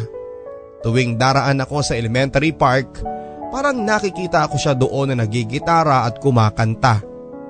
Sa tuwing nasusugatan ako at nakikita ko ang aking dugo na dumadaloy mula sa aking sugat Kapag ganoon ay pakiramdam ko ay nasa paligid ko lang si Kizo. Madalas kong binabasa noon ang dalawang paulit-ulit niyang messages sa araw-araw. Hindi ko pa kasi binubura mga ito sa inbox ko hanggang sa mga panahong yon. Tinitext ko pa rin siya sa number niya at naglalambing sa kanya kahit na hindi na rin ako sigurado kung nababasa pa nga niya ito. Hindi ko na kasi matawagan ng cellphone niya, suot ko pa rin ang eternity ring na bigay niya. Pinanghahawakan ko yon na isang araw, babalikan niya ako at muli kaming magsasama. March 2006 nang magtapos ako ng college. Isa sa mga pinakamasaya sa aking pagtatapos ay si Papa. Hindi man niya sinasabi pero batid kong nabuhayan muli ito ng pag-asa. Minsan na kasi itong naging low moral ng mag-asawa si Chester. Bongga ang naging selebrasyon ng graduation ko papadudot. Gabi na nang matapos ang graduation rites, may inarkilang van si Papa noon kaya nakauwi pa kami ng Santa Ana. Pagbaba ko pa lang ng sasakyan ay napakaraming tao na ang nakita kong nagsasaya sa loob ng bakura namin. May video kid din at maraming nagiinuman, walang ano-ano ay bigla kong sinalubong ng kapatid ko. Ate, may bisita ka sa loob, kanina pang naghihintay, ang sabi niya. Hindi ko na nagawang itanong kung sino ang bisita kong yon dahil bigla din itong umalis pagkasabi ng bagay na yon. Pumasok ako sa bahay at nang makarating na ako sa sala, may isang batang lalaki na naglalarong mag-isa. Akmang lalapitan ko na ang bata nang biglang may nagsalita. Congratulations Christine! Happy graduation sa'yo! Nagulat ako at hindi ko inaasahan ang bisita ko ng gabing yon. Si Jojo. Si Jojo na minsang nagparamdam sa akin ng pagmamahal ngunit bigla na lamang hindi nagparamdam. Magsasalita sana ako noon pero nagulat ako sa isa pang bisitang lumapit sa amin. Matagal ko na siyang hindi nakikita at namimiss ko na siya kaya napasugod ako ng yakap. Kumusta ka? Naiiyak na tanong ko. Tagal mong hindi nagparamdam ah. Okay lang naman Christine, eto, pamilyado na. Sagot niya. Kunot noo akong napatitig sa kanya. Anong ibig mong sabihin? Tanong ko pero sumagot si Jojo. Hindi namin sinasadya Christine pero na-inlove kami sa isa't isa. Tukoy niya sa kausap ko. Gulat ako sa mga nalaman ko at hindi ko lubos maisip na iniwan ako ni Jojo noon dahil dahil na in love sila sa isa't isa ni Rhea. Hindi ba kaimik si Rhea noong muli kong ibaling sa kanya ang paningin ko pero wala na silang magawa noong magdemanda ko ng paliwanag. Ayon sa kanila, hindi naman daw nila inaasahan na mahuhulog sila sa isa't isa. Noong formal nang naging sila, gusto nila sanang ipagtapat sa akin pero hindi nila alam kung papaano at natatakot daw sila sa magiging reaksyon ko. Nagulat ako papadudot sa mga nangyari pero naintindihan ko naman sila. Nagmamahal lang sila. Mabuti pa nga sila naging tapat sa kanilang damdamin. Samantalang ako'y nagkunwari kaya nawala sa akin ang lalaking pinakamamahal ko. Ilang buwan matapos ang graduation namin, sumunod naman ang review namin for our board examination. At sa awa ng Diyos, pinalad akong maipasa ito sa unang take pa lang. Lalo pang nabuhayan ng pag-asa si Papa noon sa aking pagkapasa. In fact, Nagkaroon ulit ako ng selebrasyon sa bahay at talagang ginastusan pa ulit ni Papa. Matapos ang oath-taking ko bilang mga bagong nurses ng bansa, sinadya namin pumasyal ng mga classmate ko sa school upang personal na pasalamatan ang aming mga guro na matyagang nagturo at gumabay sa amin noong nag-aaral pa kami. Inilibre pa namin sila ng lunch bilang pasasalamat. Natigilan lang ako papadudot noong madaan na namin ang pinakaunang room sa college building. May kung anong kurot sa puso ko nang makita ko ito. Naalala ko bigla si Kiso. Doon kasi kami unang nagkakilala at unang nagkausap noong second year pa ako. Noong ibinalik niya ang nawawalang cellphone ko, bumalik sa alaala ko ang eksenang yon na parabang kahapon lang ang mga nangyari. Noon ay sinamantala ko ng kunin ang pagkakataon, pagkakataon upang balikan ang masasayang alaala naming dalawa. Nagiikot ako sa mga lugar na madalas naming maging tambayan noon, sa elementary park kung saan ko siya madalas nakikitang nagigitara, doon ay tahimik lang akong umupo at pumikit na parabang kaharap ko lang siya at kinakantahan niya ako. Matapos noon ay nagpunta ako sa gymnasium kung saan kami una at huling sumayaw. Muling pumatak ang aking mga luha. Mahal na mahal ko pa rin si Kiso, Papa Dudut. Kahit iniwan niya ako. Mahigit isang taon akong naghintay pero hindi na siya bumalik. Kaya noon ay nagdesisyon na akong iwan ng bawat alaalang meron kami sa mismong lugar na yon. Lugar na hindi ko na muling babalikan pa. Sa paglabas ko sa gate ng school, tuluyang ko nang iniwan sa loob ang aking nakaraan. Sa pagharap ko sa aking panibagong mundo bilang isang ganap na nurse, hindi naging madali ang lahat. Nahirapan ako makahanap kaagad ng magandang trabaho. Nag-apply ako sa iba't ibang ospital, ang iba ay walang bakante, ang iba naman ay mayroon ngunit mababa lamang ang pasahod. Kung tutuusin ay mas malaki pa nga ang gagastusin para sa pagkain, boarding house at iba pang necessities kesa sa aking sasahurin. Nagsuggest si mama na subukan ko na lang daw na magpunta sa ibang bansa. Sa totoo lang ay gusto ko rin talagang magtrabaho abroad mula pa noong nag-aaral pa ako. Naiingit kasi ako sa mga kapitbahay namin na nagtatrabaho bilang mga nurses sa abroad. Napaka-asensado na ng mga buhay nila. Nakapagpatayo na nga ng malalaking bahay. Nag-volunteer ako noon sa isang government hospital. Kailangan ko kasing magkaroon ng job experience para makapag-abroad. Habang nagvo-volunteer ay nag-apply ako online. Yun nga lang hindi naman ako pinalad kaya makalipas ang isang taon ng pagiging volunteer nurse ay nag-decide na ako na magpunta ng Maynila. Kinausap ko sina mama at papa at sinabi kong gusto kong makipagsapalaran sa Maynila.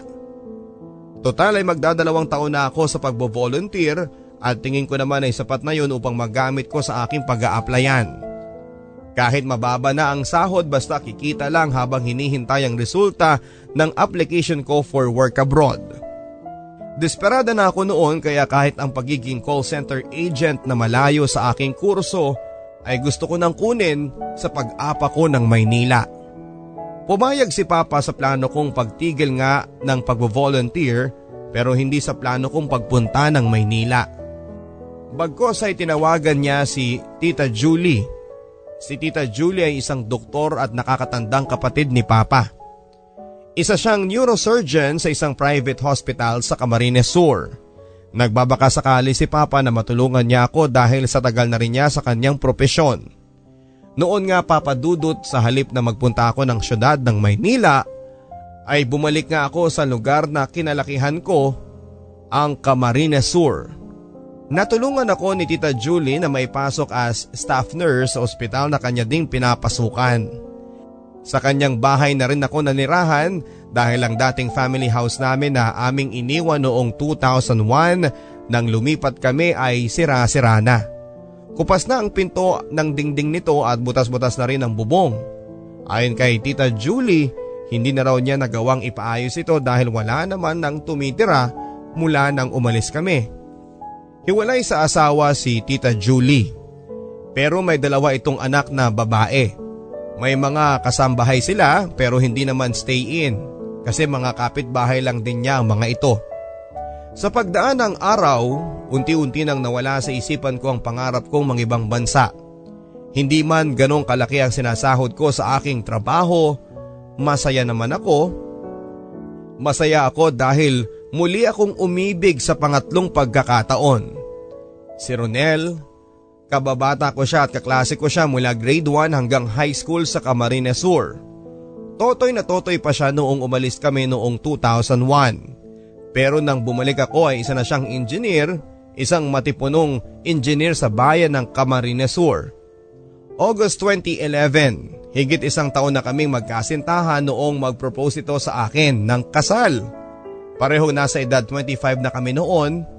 Mahal na mahal ko si Ronel Papadudut Masasabi kong maswerte ako sa kanya dahil napakabait niya, ganon din ang kanyang pamilya na nakagaanan ko na ng loob. Hindi na ako nagdalawang isip sa alok niyang kasal kaya tinanggap ko ito. Buwan ng Abril 2012 ang nakatakdang kasal namin ni Ronel. Sa isang malaking hotel ito gaganapin. Nang nabanggit ko ito kay Papa at Mama ay tuwang-tuwa sila. Noon pa man din nila sinasabing mag-asawa na ako dahil hindi na ako pabata Kilala din kasi nila si Ronel at ang kanyang pamilyang pinanggalingan. Wala nang naging argumento, approve kaagad sa kanila. Masasabi kong magarbo ang kasal namin ni Ronel Papadudut. Yung kasi ang gusto ng mga magulang niya, only child kasi ito kaya gusto nilang maging maganda at maayos ang selebrasyon ng kasal namin.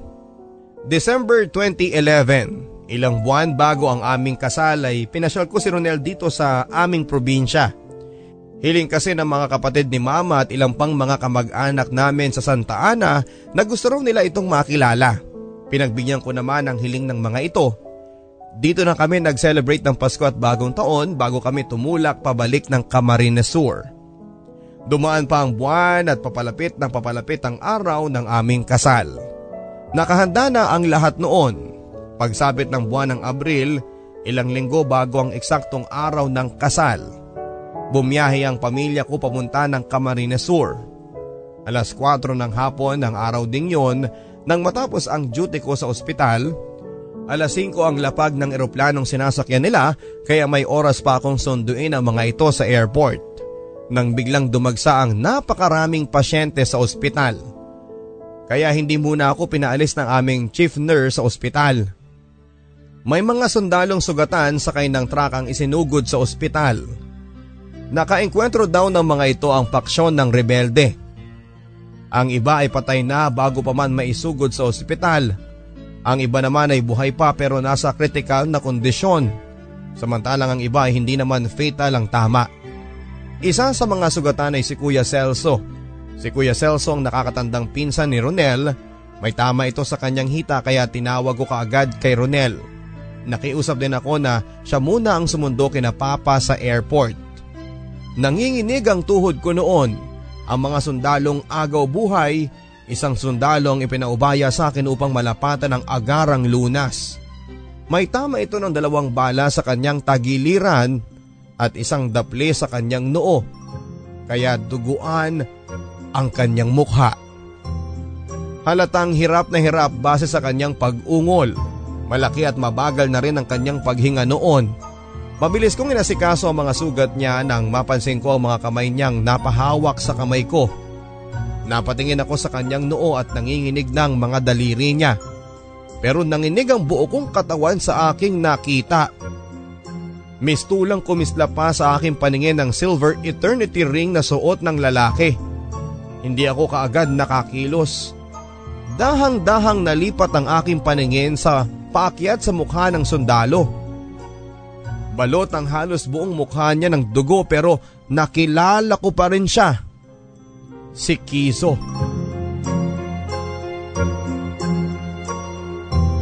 Lumuluha siya habang hawak-hawak ang kamay ko. Umiiyak na rin ako noon. Napansin ko din ang mariing pagtitig niya sa aking daliri na nooy nasusuotan ang engagement ring namin ni Ronel. Yayakapin ko sana siya noon pero nanaigang nurse instinct ko lalo na noong makita ko ang dugong bumulwag sa kanyang bunganga maging sa ilong at tenga. Alam ko papadudot na wala ng pag-asang mabuhay pa si Kiso noon dahil hindi na normal ang kanyang pulso at ang putol-putol na paghinga niya. Kaya hinawakan ko na lamang siya sa palad ng mahigpit. Bago siya malagutan ng hininga ay niyakap ko siya kasabay ng paglagot ng kanyang paghinga. Ay ang nakakabulahaw na paghagulhol ko.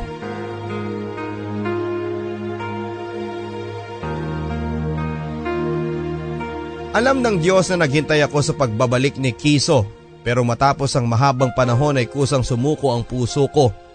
Ganun pa man ay napakasakit para sa akin ang pagkawala ni Kiso dahil naging parte na siya ng buhay ko. Ayon kay Kuya Celso na kasamahan ni Kiso sa pagsusundalo, graduate si Kiso sa Philippine Military Academy. Second lieutenant na ito ng tuluyan ng pumanaw. Mabait na opisyal ito kaya ganoon na lamang ang kanilang naging pagluluksa sa kanyang pagpanaw. Sa kanilang matagal na pagsasama ay madalas silang magkakwentuhan. Isa sa mga naikwento sa kanya ni Kiso ay ang katotohanan ayaw talaga niyang maging sundalo. Hindi itong pinangarap niya kundi maging isang certified public accountant. Napilitan lang siyang pumasok sa academy na maghiwalay ang kanyang mga magulang. Nahirapan na raw kasi itong matustusan ang pag-aaral nila ng kanyang nakababatang kapatid na babae. Wala namang malaking pagkakakitaan ng kanyang ina na siyang pinili nilang magkakapatid na samahan. Ang papa naman nila ay sumama na sa ibang babae at hindi na muling nagpakita pa. Nabanggit din daw ni Kizo na may isang babaeng mahal na mahal niya noong nag-aaral pa siya sa kolehiyo. Masakit pero kainailangan niyang iwan ng babae noong papasok na siya sa academy. Sa kabila noon ay umasa siyang muli silang magkikita ng babaeng yon kaya sa edad na 27 ay hindi pa ito nag-aasawa. Baka kilala mo siya, kababayan mo ang babaeng yon. Biglang tanong ni Kuya Celso noon sa pag-uusap namin. Hindi ko siya kilala kuya. Naaawa lang ako nang bawian ito ng buhay sa mga kamay ko. Sagot ko. Nagdinay ako papadudot Masakit man sa loob ko pero kailangan ko siyang i-deny dahil ayaw ko ding masaktan ang damdamin ni Ronel. Maaari kasing may kwento ito ni Kuya Celso sa kanya kapag nalaman nito ang tungkol sa nakaraan namin ni Kiso. Kaya minabuti kong itago na lamang ito sa puso at isipan ko bilang isang alaala na kailanman ay hindi ko mababalikan na. May mga araw noon na naiiyak na lamang ako kapag naaalala ko siya. Nasasaktan ako sa puntong hindi man lang nabigyan ng pagkakataong umusbong ang damdamin namin para sa isa't isa noon. Alam kong tama sana ang pag-ibig naming yon pero nalagay kami sa sitwasyon na kailangan naming mamili ang aming pansariling kaligayahan o ang aming pamilya. Tiniis naming pareho ang lahat ng sakit at pangungulila sa matagal na panahon. Hinayaan naming dumaloy ang aming mga luha kapalit ng ngiti sa mga labi ng mga mahal namin sa buhay. Tuluyan ang nawala si Kiso. Pero sa isipan at puso ko ay mananatili siya ang kanyang alaala. Sa ngayon papadudot ay ilang taon na rin kaming nagsasama bilang mag-asawa ni Ronel. Mahigit isang taon na rin ang kaisa-isa naming supling na si Crezo. Pinaghalong pangalan namin ni Kiso ngunit ang bagay na ito ay lingid sa kaalaman ng aking asawa. Ni minsan kasi hindi ko nagawang maikwento sa kanya ang tungkol sa aming nakaraan ni Kizo. Minabuti kong itago na lamang ito dahil ayaw ko masaktan ang kanyang damdamin. Sa ngayon ay nagbabakasyon lang kami ng anak ko sa Maynila at babalik na rin sa Camarines Sur ilang linggo mula ngayon. Mahal na mahal ko ang asawa kong si Ronel. Ipinagpapasalamat ko lagi sa Diyos na siya ang ibinigay nito na magiging katuwang ko habang buhay. Ngunit aaminin kong may isang maliit na spasyo sa sulok ng aking puso na kung saan ay masayang naninirahan pa si Kiso. Ang lalaking minsan nagparamdam sa akin ng isang tunay at dakilang pag-ibig. Hanggang dito na lamang po papadudot at sana'y naibigan ninyo ang aking kwento ng buhay at pag-ibig. Umaasa po ako na sana'y mapasama din po ito sa inyong napakatanyag na programang Barangay Love Stories. Maraming salamat po and God bless. Lubos na gumagalang at nagpapasalamat. Christine Pagsikat ng araw. Pag-ikot ng mundo. Buhay mo'y tuloy sa pagtakbo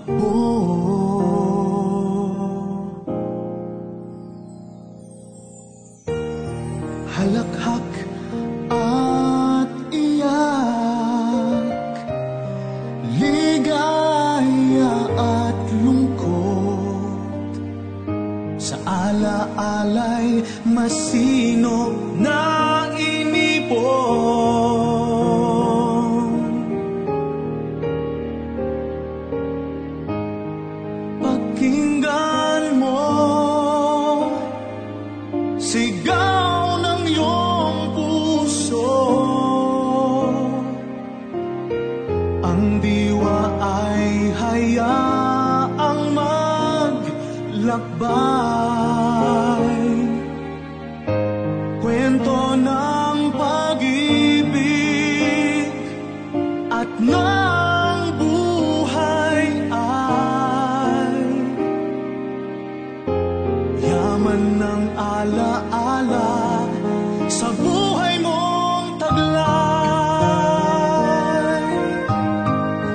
salamat kapusong Christine sa pagbabahagi mo ng iyong barangay love stories. May mga pagkakataon mga kapuso na kailangan nating maglihim ng ating nakaraan upang wala tayong masaktan sa kasalukuyan. Bagay na aking nirerespeto na naging desisyon mo na wag nang sabihin sa asawa mo ang nakaraan ninyo ni Kizo. Ang mahalaga dito ay nananatili naman sa puso at isipan mo ang mga alaala ng inyong magandang naging nakaraan.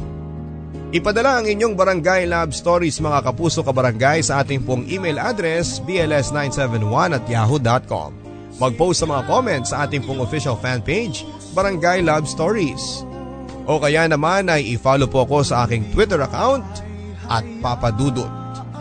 Gamitin po ang hashtag Barangay Love Stories Nationwide sa mga tumutok sa ating programa. Hanggang sa muli, ako po ang inyong papadudot sa mga kwento ng pag-ibig, buhay at pag-asa sa Barangay Love Stories Nationwide. Yaman ng alaala.